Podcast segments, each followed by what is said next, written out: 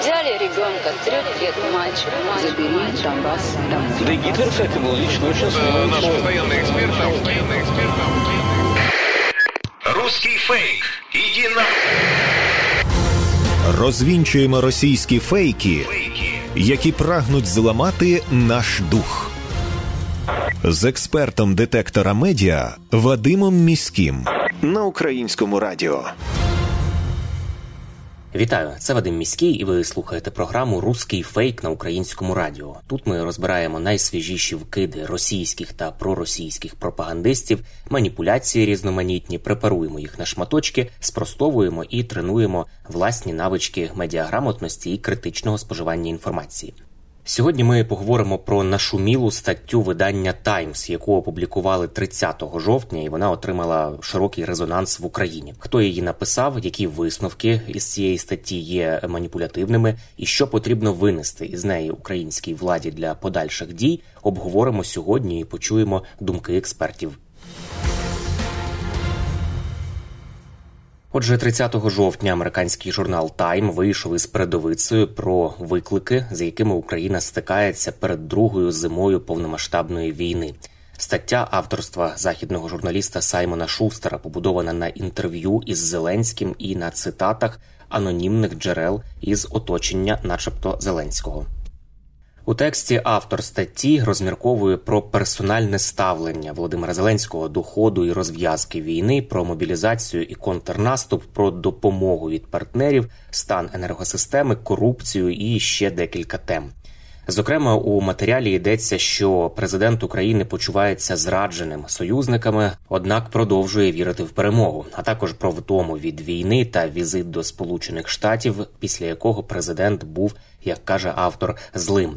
Також журналіст пише, що перед зимою в Україні нібито хочуть звільнити одного із міністрів і генерала, який відповідав за контрнаступ через буцімто повільний прогрес України на фронті. Ця стаття, яка вийшла у виданні Time, вона вдарила по іміджу України у світі, вважає почесний президент Київської школи економіки Тимофій Милованов.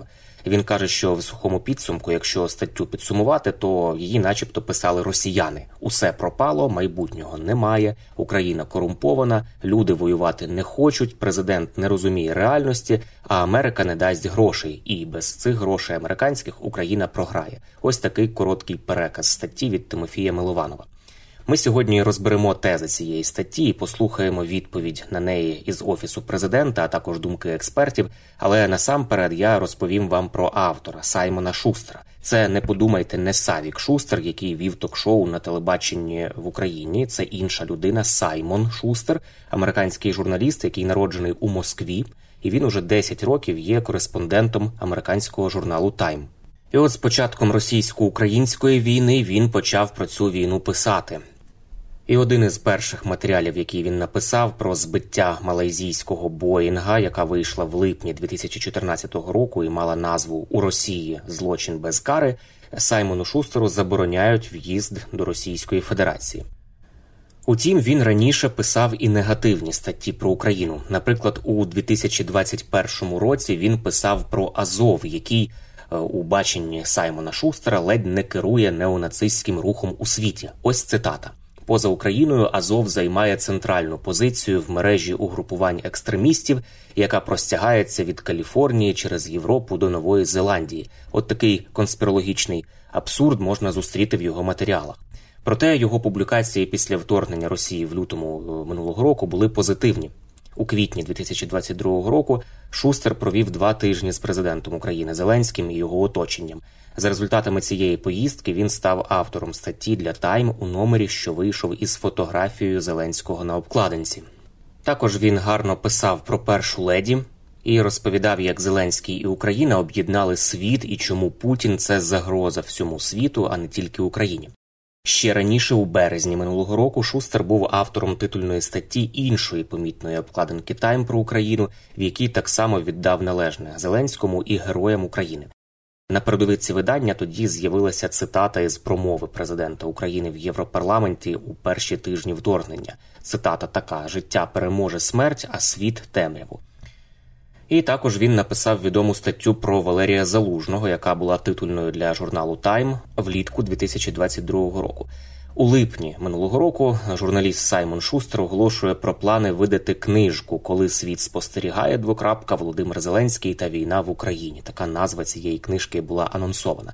А у серпні минулого року Зеленський навіть нагороджує Саймона Шустера орденом за заслуги третього ступеня. Журналіст отримав нагороду напередодні Дня Незалежності за, цитую, «значні особисті заслуги у зміцненні міждержавного співробітництва, підтримку державного суверенітету і територіальної цілісності України, а також за вагомий внесок у популяризацію української держави у світі». Ось такий контроверсійний автор із мінливими поглядами і анонімними джерелами написав нинішню статтю про Україну і начебто настрої української влади. У самому Офісі Президента України вважають статтю суб'єктивною точкою зору конкретного журналіста. Про це в ефірі Радіо Свобода сказав радник голови Офісу Президента України Михайло Подоляк. Ну, по-перше, давайте не забувати, що це е, суб'єктивна точка зору конкретного журналіста, який має своє бачення того, що відбувається. Це перше. Друге, я зовсім не розумію, що такі анонімні джерела, да, постійно. Тому що, наприклад, коли я з кимось розмовляю від імені Офісу Президента, то я обов'язково кажу, що це я говорю. Ну, тому що це так правильно. Бо мені здається, що подекуди оці анонімні джерела – це люди, які не мають доступу до певної інформації, але які десь там поряд знаходяться, і вони е, якби хочуть збільшити свою вагу, свої якісь там бачення видають за аксіоматичні знання. Да? Ну, тобто, ну, типу, вони вже впливають на якісь процеси, а давайте ми зараз з журналістом поговоримо, тільки, тільки напишіть, що ми анонімні джерела і так далі. Тому мені здається, що ці анонімні джерела – це трошки дивна конструкція для такого типу е, текстів. Ну і третя складова є, ще раз підкреслюю, об'єктивні фактори шістсот днів війни з урахуванням того, що ми маємо сьогодні по світу багато інших точок. От сьогодні, наприклад, знову ж таки, е, є вже повідомлення про певні конфліктні ситуації на, на між Саудівською Аравією і Єменом, наприклад, і, і так далі. І тому є об'єктивні елементи, які так чи інакше трошки знижують увагу до України. На ознаки маніпулятивності цієї статті звертають увагу і медіафахівці. Зокрема, Юрій Луканов, журналіст, медіаексперт і екс-голова Незалежної медіапрофспілки України, говорить, цитую, «У матеріалі немає позиції військових, лише якісь аноніми, котрі підтверджують концепцію автора про те, що Україна перемогти не може. Однак там жодного слова немає про позицію Залужного і його прихильників. Там жодного слова не сказано, що Захід не дав нам належного озброєння, але в той же час вимагав почати контрнаступ. Україна почала його без літаків. Не сказано також жодного слова про те, що Захід обмежував Україну у використанні вже наданого озброєння», написав медіаексперт Юрій Луканов. Своєю чергою секретар Ради національної безпеки і оборони Олексій Данілов критично висловився на адресу цих анонімних співрозмовників автора і навіть закликав українські правоохоронні органи встановити імена цих людей. За словами представника Офісу Президента України Михайла Подоляка, він не вважає, що є якась розлюченість у президента і що той вважає західних партнерів зрадниками. Послухаємо. Я б не сказав би, що є якась розлюченість, чи там вважаємо ми наших партнерів зрадниками. Є об'єктивні речі, про які треба говорити. Ми про них, до речі, неодноразово вже говорили, про те, що все ж таки першоджерелом сьогоднішньої світової нестабільності є саме Росія. Тому треба все ж таки ставити в центр уваги, я маю на увазі, якщо ми говоримо про глобальну політику, саме Росію, і що Росія в такому вигляді не може далі існувати. Інакше кількість хаосу, кількість конфліктів, ескалацій по всьому світу буде дуже великою. І тому треба все ж таки збільшити швидкість постачання тієї чи іншої техніки в Україну, ну чи більше, скажімо так, докладатись до того, щоб Україна мала всі ресурси для справедливої фіналізації цієї війни. Отут є трошки нерозуміння, чому повільно ми це робимо, мається на увазі з точки зору постачання техніки. Один із так званих інсайдів у статті Time – це анонс змін. Начебто в Офісі Президента запланували великі зміни, а саме заміну одного міністра і одного із генералів, відповідального за контрнаступ. Чи будуть такі зміни і що відомо на цей момент, пояснив Михайло Подоляк.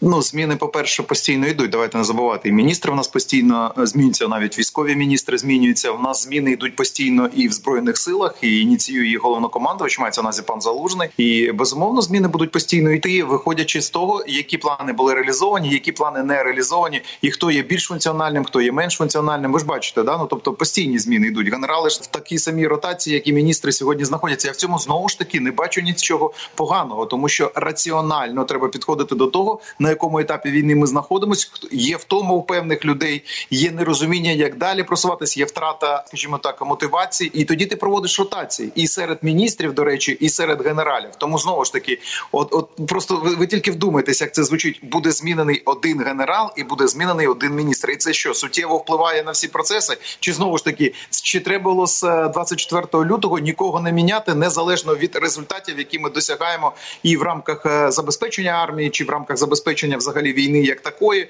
чи в рамках проведення тих чи інших військових операцій на полі бою? Ну це ж нонсенс, правильно? Зміни йдуть постійно і вони будуть іти постійно. Ми почули голос Михайла Подоляка. Стаття у Times має стати холодним душем для української влади і призвести до активних дій, аби зберегти довіру союзників, вважає Сергій Фурса, інвестиційний банкір. Він каже, що саме завдяки союзникам Заходу ми маємо здатність продовжувати опір російській агресії. Зараз це має бути холодним душем від Time, який має, власне, повернути нас до реальності і не стосовно там неможливості перемоги, ні, трошки про інше мова. А про те, що ми маємо все ж таки робити все, щоб отримати певний рівень допомоги на найвищому рівні, який ми можемо на найвищому рівні.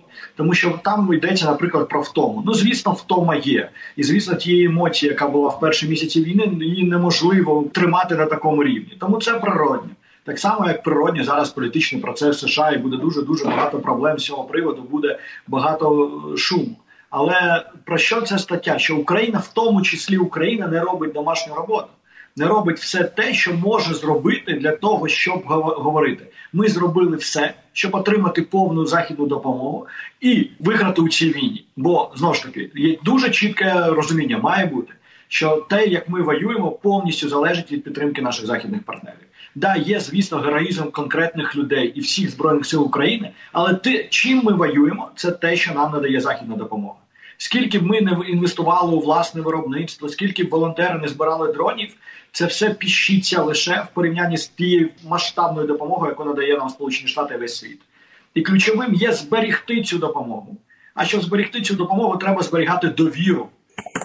Це був коментар інвестиційного банкіра Сергія Фурси для П'ятого каналу. Водночас він вважає, що такий холодний душ є певною мірою корисним для України. Чи це катастрофа, каже він, ні. Навіть сама стаття може допомогти. Як у Києві, щоб усвідомити помилки, так і в Вашингтоні, де знову може подіяти емоція і може навіть останнього разу. Коли американське суспільство знов відчує, що загроза справжня, згадає про біль українського народу, уособленням якого для багатьох американців є досі образ президента Зеленського, і відчує самотність України і її лідерів. Емпатія у західному світі – це все ще вагомий чинник, особливо для популярного лідера. Але це може спрацювати тільки разом, переконаний Сергій Фурса. Будемо сподіватися, що з точки зору комунікацій Україні вдасться мінімізувати негативний ефект цієї статті, і найголовніше, що у владній команді будуть зроблені висновки як для прискорення реформ всередині країни, так і до вдосконалення комунікації із західними партнерами. Прощаюся з вами до наступного випуску і нагадую, що довіряти будь-чому анонімному в інтернеті не варто, а перевірену інформацію можна завжди знайти на офіційних сторінках органів влади і на ресурсах суспільного мовлення, українському радіо, телеканалах «Перший» та «Суспільна культура», вебсайті «Суспільне новини» та у соціальних мережах Суспільного. І не забуваємо, що від нашої з вами поміркованості і зваженості при поширенні різного роду інформації, зрештою, залежить успіх всієї країни в інформаційній війні. З вами був Вадим Міський. До зустрічі. Русський фейк. Іди на... Розвінчуємо російські фейки, які прагнуть зламати наш дух. З експертом детектора медіа Вадимом Міським на Українському радіо.